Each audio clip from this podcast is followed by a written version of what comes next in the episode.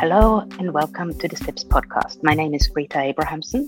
I'm the director of the Center for International Policy Studies, and I'm also your host for this edition of the podcast, which is focused on a new policy report that CIPS is publishing. The report is called Competitive Expertise and Future Diplomacy, and it explores the challenges faced by foreign ministries and diplomats in the face of a rapidly changing international agenda. In particular, the report asks what this changing environment means for Canada and how Canadian diplomatic practices should be reformed and revamped to remain competitive and credible. The report is written by Ulric Shannon, who is a CIPS research associate. He's also a career diplomat in the Canadian Foreign Service, and he was Canada's ambassador to Iraq from 2019 to 2021. He has also served in Egypt, the Palestinian territories, Pakistan, and Turkey. To discuss the report, Ulric and I are joined by Kerry Buck, who also has a long and distinguished diplomatic career. She was Canada's ambassador to NATO, and she has held numerous senior executive positions at Global Affairs Canada. Ulric and Kerry, welcome to you both. It's a pleasure to have you here. Ulric, let's start with you. Perhaps you could kick us off by saying a little bit about what motivated you to write this report in the first place. Thank you very much, Rita. There were really two reasons that impelled me to focus on this topic during a period when I was on leave from the foreign ministry and, and affiliated with CIPS. One is a personal experience. So I'm, as, as you explained in, in the opening, someone who spent the bulk of my career in the Middle East and the Arab world. I, I I'm fluent in Arabic. I speak decent Turkish, and so I, am considered one of the Middle East specialists, so to speak, within within the Canadian Foreign Ministry. And yet, in, in my experience, I've I've always encountered a bit of a reticence within the culture of of foreign affairs to encourage this kind of specialization. For years, I've gotten the advice that well, you don't want to be pigeonholed as a Middle East person. You want to show that you're you're broad as well as deep if if you want to get ahead. And I've always found this curious, and, and certainly in my dealings with diplomats from other countries, I've sensed that other countries take a different approach approach, other foreign ministries tend to encourage that kind of specialization. And, and they feel that they need a cadre of specialists in different regions of the world. And so I wanted to use this period when I was uh, away from the department to figure out if this instinct was correct and, and whether there was an empirical basis for concluding that other foreign ministries approach the, the, the issue of specialization differently than, than we do in Canada. The second reason that in many of the countries that I studied, there's been a raft of reports published in the last two decades talking about the future of diplomacy and, and whether foreign ministries have the right skills to, to be successful. It's certainly the case in the United States, where there's you know a think tank report every six months. It seems like in the UK and Australia, there have been numerous parliamentary inquiries into the effectiveness of their of their foreign ministries. In Canada, there's been nothing similar. The last study was conducted in 1981. That was the McDougall Commission, and it was really only interested in, in issues of pay and benefits for Canada's diplomats. So you could say that there's really never been a study of, of the, the issue of the talent that Canada's foreign service is going to need in the future. So I thought I would address that gap. Now, ironically, in, in the months after I began my research, the Senate in February announced a year long study into whether Canada's foreign service is fit for purpose.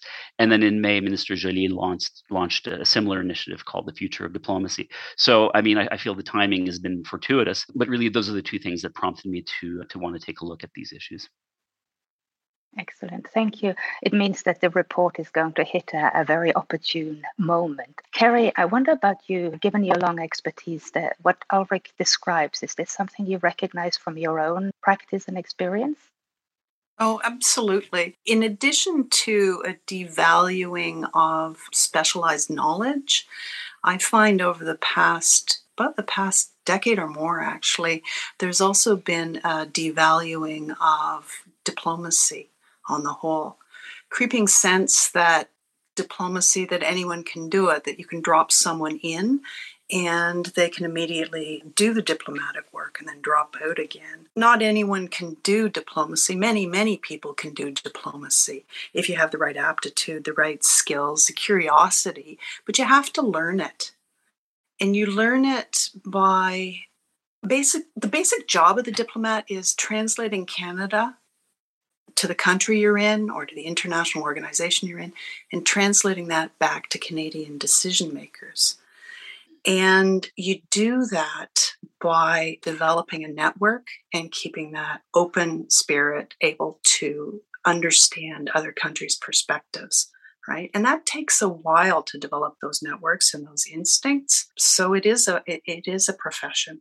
So it's almost like two layers of challenges right now revaluing some of the specialized skills we're in a different world right now a world where knowledge and contacts matter a lot more and we're also in a world where diplomacy isn't the same as having managerial skills managerial skills, managing top to bottom. It's very, very different from that horizontal world of diplomacy where you have to build networks, get to know people, get to know issues, and have an agility and capacity to work at speed and be innovative. It's different, really different. I worked in domestic departments and huge culture difference and I unfortunately think the global affairs has been trending towards more of a domestic department approach, personality and culture. And I think that's a real mistake because we used to be really good diplomatic service and there are really good people there still. But I fear that we have let this fade away almost unconsciously. I'm, I'm sure we'll come back to the topic of managerialism, but just a little bit more specifically first, Ulric, in, in the report, you describe the Canadian diplomatic service as almost having a, an, an, exceedingly deep commitment to a generalist approach and a, almost an aversion to excessive specialization. Can you just explain a little bit what you mean by that and, and what the main shortcomings of this approach is? Certainly. I, I, think, first of all, it, it's important to understand that global affairs does have pockets of genuine expertise throughout the department. And we have tremendous international legal experts. We have experts in multilateralism, humanitarian assistance, trade policy. I mean, we went toe to toe with the Americans to renegotiate NAFTA and did quite well because we had, you know, some of the best trade policy people in the world. But what I notice is that um, these are largely non-rotational people. These are people uh, who are not rotational diplomats, and so in a sense, their their expertise is not forward deployed. It's not out there serving in our in our network of, of missions abroad. And so really, that's the that's the problem that I'm trying to attack in, in my report. I think the reasons I dwell quite a bit on the history of the department and the tradition and ethos of the department going back to the 1920s, even. So I think traditionally, the assumption was that foreign affairs, external affairs, as it was called at the time, was too small. And indeed, until the end of World War II, we really were a tiny, tiny diplomatic service. And so I think legitimately the conclusion was we have to be generalists because we're too small. We can't have people over special. But that ethos really didn't change through the 50s, 60s, and 70s as the department grew and as our international footprint expanded. So I think part of it is is sort of this burden of, of history and kind of the word of mouth, you know, wisdom that gets you know passed down through generations of managers in in our department. And and you've already alluded as well to the the issue of managerialism, this kind of cultural shift that's taken place in the last several decades, where you know there's this sense that, as as Kerry said, you know, expertise is almost cast as something that is in tension with being a leader within the Canadian Public Service. And again, that's something that I try to address in in our report. Now, it, this hasn't prevented people from becoming regional experts or or thematic experts. And and again, I'm sort of an example of that to the extent that I have a region that I've focused on. But it tends to be done in a very ad hoc fashion. It, it's often due to the stubbornness of the person or the belief that you know we, we simply think it's important that you know the department have people that it can draw on who are china specialists or latin america or multilateral or or you name it. But it's you know i think the, the aversion is due to a number of these kind of deep organizational cultural factors. Kerry, you brought up this idea of, of managerialism and the downgrading of diplomatic skills uh, as well. Uh, in your view what's the reason for this development well, I think part of it is a result of a trend that has actually occurred across the entire public service. And it started in around the 90s, actually prior to that, where the idea was that knowledge or subject matter expertise at the very senior levels wasn't sufficient. They wanted generalists who would do a better job of managing the public purse. And, and you know, there was a point to be made. But behind that was the idea that perhaps the conversation between deputy ministers and the political level would unfold a little more easily if you had DMs who were focusing more on the management and less on protect the departments and the policies that they'd shepherded for decades. So we went from an era where deputy ministers would be in place for decades, literally, to now an average turnover rate. I think it's down as low as two or three years. So deputies are parachuted in. They know general management, but they don't necessarily know the policies, the history of the policies. They don't know the stakeholder groups of their specific departments, and they don't know the people. And there's a downside to that. And it's a loss not just of knowledge, but I also think it's damaging to our Westminster one of the principles of Westminster, where you give honest advice to the political level. So that's a, another issue across the public service, but it's showing up at foreign affairs as well. And the space for risk taking and the space for honest advice has been closing. And I'm not the only one to say this. There was uh, Institute on Governance did a good report a few months ago. Donald Savoie said it, and Ulric has it in his report. So that's one of the reasons, part of a larger trend. And that's showing up I said, you, you can learn diplomacy, but we haven't had, we, Global Affairs hasn't had a deputy minister who has practiced diplomacy in place as undersecretary since 2003. That's a long time. There have been some really good people, really experienced deputies since then. But those people don't bring the networks, the international networks, the contacts, the history, and the knowledge, of the diplomatic corps. So I'm not arguing for a return to a closed guild. There are all sorts of really good people across the federal government who do diplomacy, but it's almost like we're in a world where you've got each department running its own foreign policy with no connecting glue across the departments. And that's not effective or efficient way of doing your foreign policy. So uh, the, the report is, is not only focused on Canada, it's also looking at how other countries are dealing with these changes in, in how diplomats and foreign services operate. So the report is looking at the US, the UK, Australia, France, and also then China and Russia. And, and I wonder, Ulric, what highlight would you pull out in terms of what or how these other countries are dealing and adapting and striking the balance between expertise and generalists. So I think that the thing that struck me most from the research was that, you know, although we, we often beat ourselves up, you know, in, in, foreign affairs, these issues that we're dealing with are universal. Other foreign ministries are struggling with them as well. So we, we should give ourselves, you know, a bit of a, a break in, in, that sense. I think the, you know, the the countries that I describe as our, you know, adversaries currently, you know, and, and competitors, Russia and China, have a very different tradition. I mean, for them, hyper specialization is is the route that they've chosen, and so their diplomats tend to be extremely capable linguists and people who who have spent the bulk of their career, often in, in one country, over the course of multiple assignments. Now, as I say in the report, that that doesn't necessarily translate though into a more effective style of diplomacy, but that's that's due to factors, you know, rigidities within those systems, and, and that's just the nature of authoritarian governments. If we're talking about the democracies that I talk about in the paper, what I would say is, although we're all wrestling with many of the same issues, where Canada is lagging a little bit, and we're we're a bit of an outlier, is I think we're late to the game of of realizing that while all of us will will I think always you know deliver diplomacy through a corps of generalists.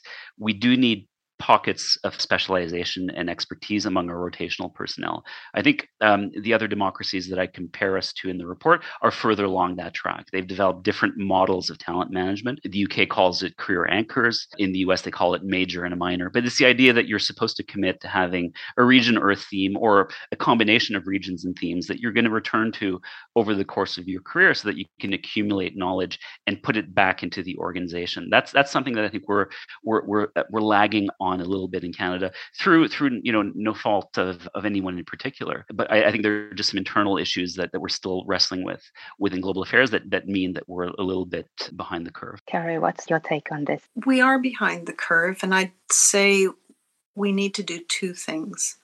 First, I think the reviews that have been launched are timely they're going to be focusing or they are focusing on what our foreign policy practitioners should be like without that backdrop of what our foreign policy is. And it's very difficult to define what the foreign service that we need now and in the future is without understanding what our foreign policy priorities are including some forward thinking about you know what is canada on the world stage so i would say like the uk as an example do an integrated whole of Canada review of our international posture. Our short term interests, our longer term interests, and our personality on the international stage. And then from that, roll back what are the skills we need? I think they'll find quickly that diplomacy is one of those skills that you need to build, including some specialized areas. Ulric mentioned trade policy, linguistic skills, they're having a heck of a time in global affairs right now because of their lack of China expertise, because of their lack of Russia expertise.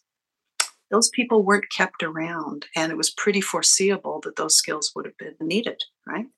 So treat knowledge as not just knowledge, but that diplomatic, including diplomatic knowledge, the knowledge of how to do diplomacy as an asset for the department. Build that knowledge with a career plan so that that knowledge is used throughout someone's career rather than it being stubborn people who just keep insisting on sticking to the same subject matter, that there's an actual plan. And then consider diplomacy as part of performance reviews, not just knowledge, but as I said, that expertise. So there's a, a, fair bit of work that's needed. Department's also dealing with this huge gap in hiring. And so, what they've got in those jobs at the more junior level where you actually learn the craft of diplomacy, they have way too many casuals, far too many people who are terms who won't be sticking around, and who don't have the skill set or the background necessarily to deliver. And then those assets are lost to the department. The other thing I've seen at the middle rank is that people, it's very good to go out to other departments, but then they're lost and they don't come back. Why? Because the senior cadre doesn't know who has those skills out, out there. So instead of building across government departments the capacity to do international work in a way that's strategic with some background and knowledge, it's lost, it's frayed, it's diluted. And I think that's a missed opportunity. When I'm listening to, to the two of you, I'm wondering if, if what you are envisioning is a, is a massive expansion of the Canadian Foreign Service. Do we need more people or do we just need a different set of people, a different skills among those people. Yeah, they need more people. They need need more people who are going to be doing this for the long haul rather than filling stop gaps with people that they then don't keep around. But I, I think we also have to re-envision the foreign service. As I said, there are a lot of there's a lot of international work done across other departments, ostensibly domestic, and people learn the skills of diplomacy there. But then they're they're running their own foreign policies, as I said, and they don't understand the impact of what they're doing against some of Canada's other interests. Why? Because they've just been negotiating environment or they've just been negotiating egg or fisheries standards.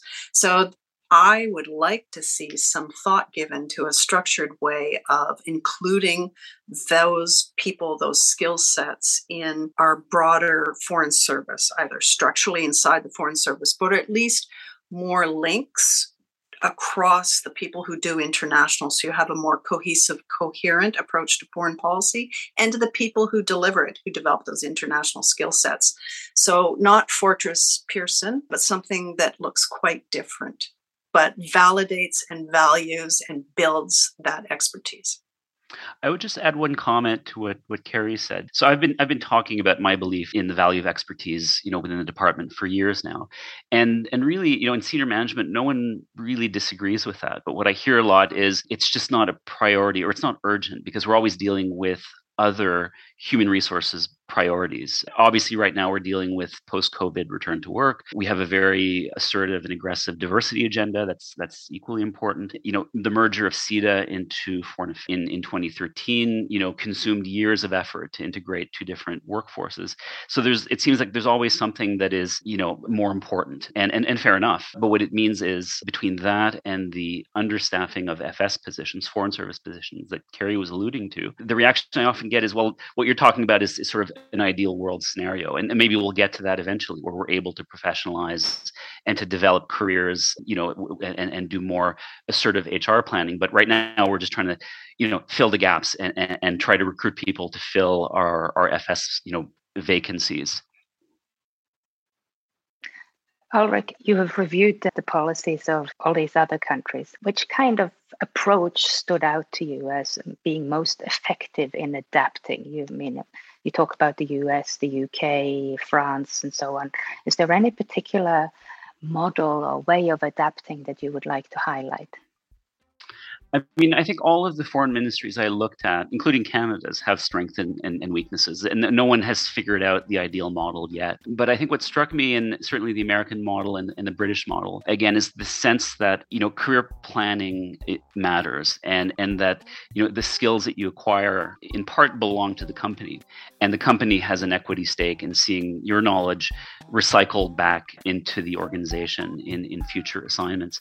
So, as I said, the, the British system has this career anchors model where you're expected to identify regions and themes that are going to be largely the focus of your career. And and you will get you know preferential consideration for assignments in those areas more advanced training etc what the US does that is very good, I think, is they have a written doctrine called the core precepts, where they lay out what the organization requires in terms of knowledge and expertise. That's something Global Affairs doesn't have. And I would be delighted, I think, if we came out of this process of, of studies by the Senate and, and by Minister Joly's initiative with a more explicit sense of, of the areas where you know Canada feels that we need to develop our subject matter knowledge and skills and diplomatic skills, as, as Kerry has, has stated, and that we will feed that back into in more individualized career planning. I think that would be a very healthy direction to take.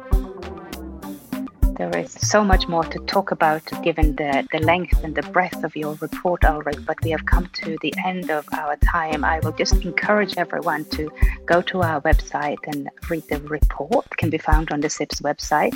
If you enjoyed this podcast, please come back and listen to us again. You can also follow us on Twitter. But for now, thank you very much for listening and bye for now.